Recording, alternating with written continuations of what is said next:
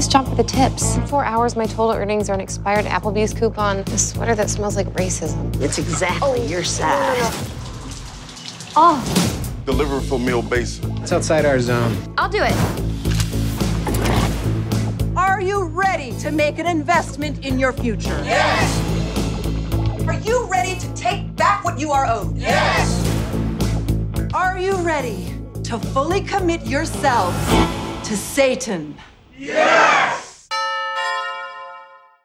Hello and welcome to the Matt's Movie Reviews podcast. I'm your host Matthew Pekovich and this is episode number 239.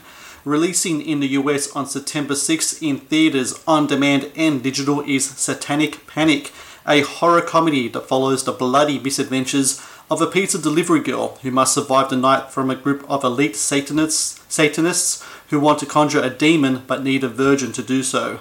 A perfect blend of pitch black comedy and blood curdling horrors, Satanic Panic is directed by burgeoning filmmaker Chelsea Stardust, who I'm happy to say joins me now on the podcast. Chelsea, I thank you very much for joining me today. Thank you so much for having me. And that is a great elevator pitch. I may steal that.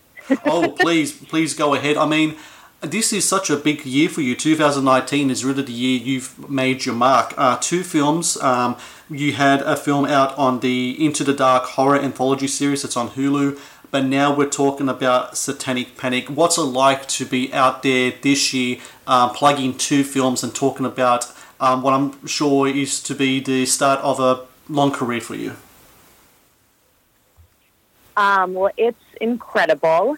Um, it's also exhausting, but I just call that champagne problems. Um, I'd rather have two movies than no movies. Um, uh, it's been um, quite the roller coaster ride. It, it, I, I have not stopped working um, since the end of 2017 because that's when I started prepping the first movie, and then that rolled right into Satanic Panic, and then I was finishing both movies at once, and then Destroy came out May 1st. Satanic Panic started the festival run, and I'm just going to be with you know keep keeping up all the Satanic Panic momentum basically until the Blu-ray comes out um, later this year. So, uh, and it's really cool having done my first movie direct to streaming, you know, on Hulu, and to have this movie get you know the full festival run. We still have eight more festivals to go, um, plus you know theatrical, VOD, digital HD. Um, so I'm, you know, experiencing two totally different release patterns. Um, and it's been uh, really awesome and, and a totally wild ride, but I am 100% here for it. Well, let's talk about Satanic Panic. Now, this movie, um, the story was by Ted Geoghegan and scripted by Grady Hendrix. They both work on uh, Mohawk. How did that script come its way to you? Were you already working on All That We Destroy when you uh, got um, word about Satanic Panic? Uh, yes. So I first found out about Satanic Panic um, in 2017. A friend just sent me the script randomly because I had a lot of, we're all, a bunch of us are friends within the industry and we share scripts that we read that we like with each other. And someone sent it to me and said, you should check this out. And they knew I was a fan of, of Grady um, Hendrix because I love My Best Friend's Exorcism and Paperbacks from Hell. And I read it. I said, this script is fucking awesome. I can't wait to see it made. And then cut to um, was six or so, six to eight months later, and my agent reaches out to me and says, "Hey, Fangoria is making this movie, Satanic Panic, and they'd like you to consider directing it." And I said, "I know the script. I love the movie. Let me pitch my, my vision to them." And uh, uh, I, you know, let me make that movie. And so uh, I got on the phone with the Fangoria team and pitched them my vision, and I also sent them an email with film references and tonally what I would want it to be and music references and all this stuff. And I said, this is why I'm the best person for the job and just really pitched the shit out of it. And they said yes. This film is a horror comedy, and I'm always curious about that balance between trying to get the laughs and trying to get the scares. Um, is it was that kind of embedded in the script, or is it up to you as a director to try to get that tone right? And do you preference one and hoping that the other kind of follows suit, or is it just a balancing act throughout the whole film? Um, it's 100% a balancing act. Um, a lot of it is Grady Hendrix's words, because um, a lot of the comedy comes from that, but it's also all in the delivery. And luckily, um, this script is this movie is surrounded by incredible actors who just were able to bring the comedy to life.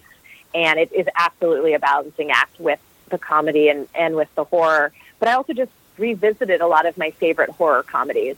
And I was like, okay, let me let me look at these now as a filmmaker. How are these directors tackling, um, you know, the the fine line of horror, horror and comedy, which I do think are hand in hand because it's all about timing and it's all about a release. It's like most a lot of times when you watch a scary movie and you jump or scream, it's usually followed by a laugh because you're just sort of releasing that tension. Um, but I have to give a ton of credit to not only Grady's words, but the, the actors who say them because they make my job uh, pretty easy. Talking about those actors, Hayley Griffith, she plays your lead role of Sam. Um, there's many reasons why she's just great in this role. What I really liked about it was the physical comedy aspects she brought about it. There's a certain slapstick at times uh, to that performance, and I think slap, slapstick in certain horror films do go hand in hand. I always evoke back to like the Evil Dead films and what Bruce Campbell does in those movies. How important was it to find an actor who can do those type of elements and bring it to this role? Oh, so important. And, you know, Hayley, she had done a self tape. She was based in New York. And, um, you know, I saw her audition and I said, this, she's Sam. There's no question about it. Like this, this role is hers.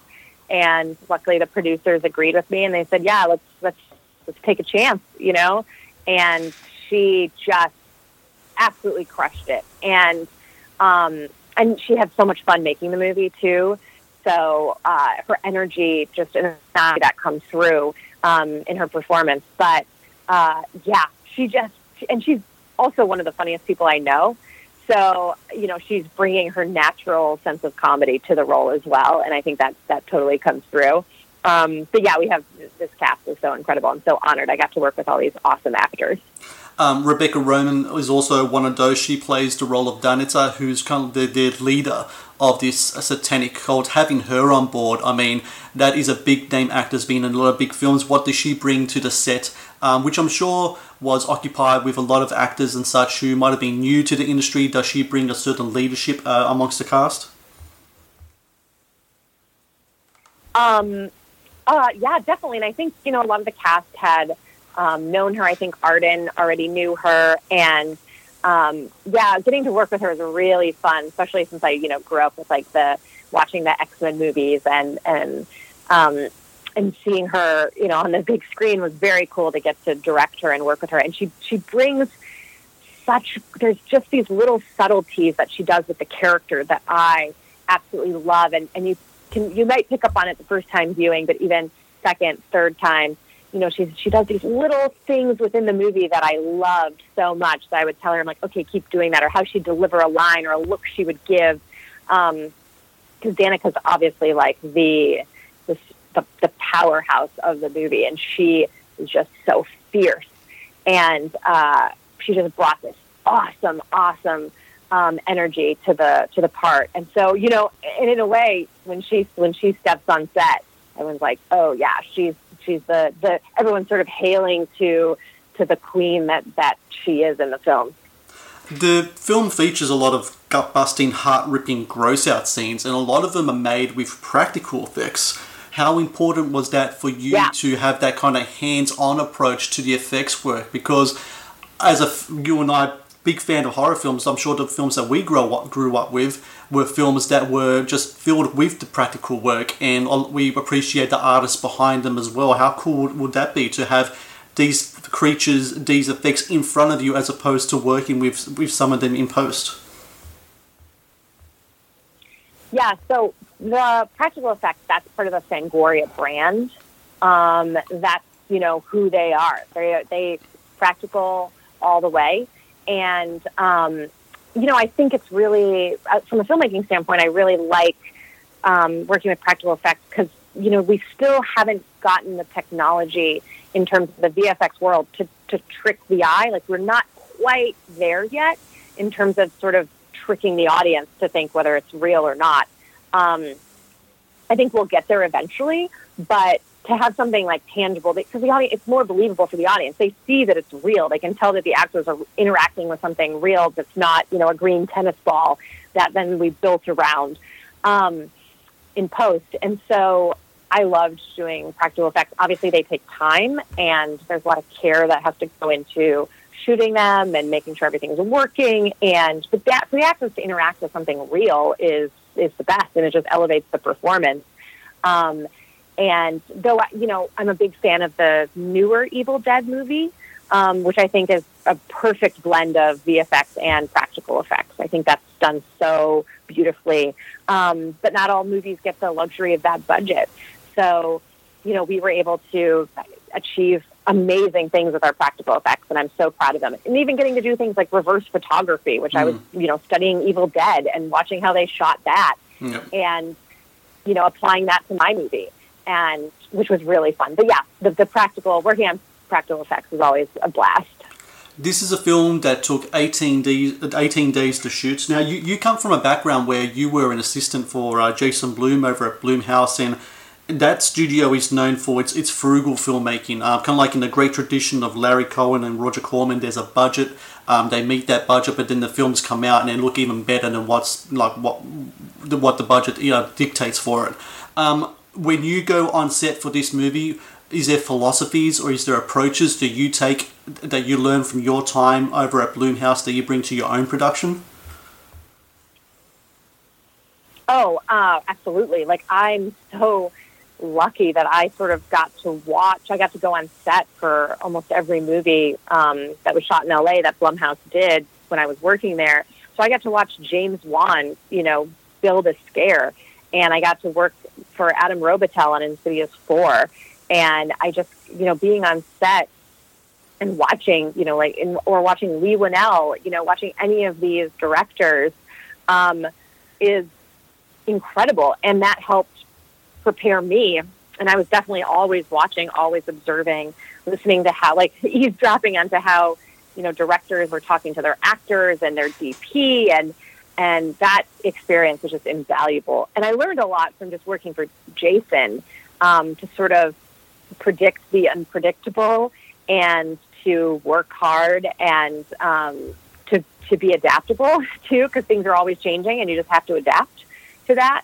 Um, and yeah, so I think that definitely prepared me. Um, but you know, by the time I was done assisting Adam Robitel in Insidious Four, I was ready to, tackle a feature. I said, "Okay, all right, I'm ready to do this. Um, now it's my turn." uh, final question here, Chelsea. Um, I think the horror movie experience are ones that are particularly uh, monumental for film fans. I still remember my first horror movie, and I've um, listened to an interview where you talked about your first horror movie experience as well, which I'm pretty sure was Night of the Living Dead. Um, a lot of people are going, might have their first experience with your movie, Satanic Panic. What's it like to know that people are watching your films in theaters and that a lot of them are going to be introduced perhaps to this um, uh, genre through your movie? I'm sure that brings about a certain uh, elation as long as as well as a responsibility from you both as a horror fan and as a, as a filmmaker. Oh, yeah. I mean, um, it makes me emotional in the best way. Um, I love that. One of my sort of goals with Satanic Panic is that I hope, um, like the idea of someone being able to, you know, see the movie in September in the theaters or rent the, the Blu-ray when it comes out. And I hope that, you know, a, uh, a group of, you know, teenagers rent a, rent the movie and you know a, a bunch of teenage girls have a slumber party and watch Satanic Panic and look at it and say, "Oh man, I want to I want to direct a movie like that." And maybe it inspires um, someone to, to pursue filmmaking um, and pursue filmmaking in the horror genre. And that's you know that's that would be my dream for it. Um, and for people to just have fun watching it and you know forget their their daily life or any problems they might be dealing with just for you know 89 minutes and just ha- to have fun and uh, put all their sort of troubles aside and just take a ride with uh, Satanic Panic. So, for everyone listening, September 6th in the US, in theaters, on demand, in digital, Satanic Panic. It's a great mix of horror comedy. Chelsea, you did a great job here, and it's been a pleasure to talk to you today. I've been following you on Twitter and uh, following the progress of the movie. So, uh, congratulations to you, and hopefully, we can talk again in the future when other projects come up as well. Yes, thank you so much for having me, Matt.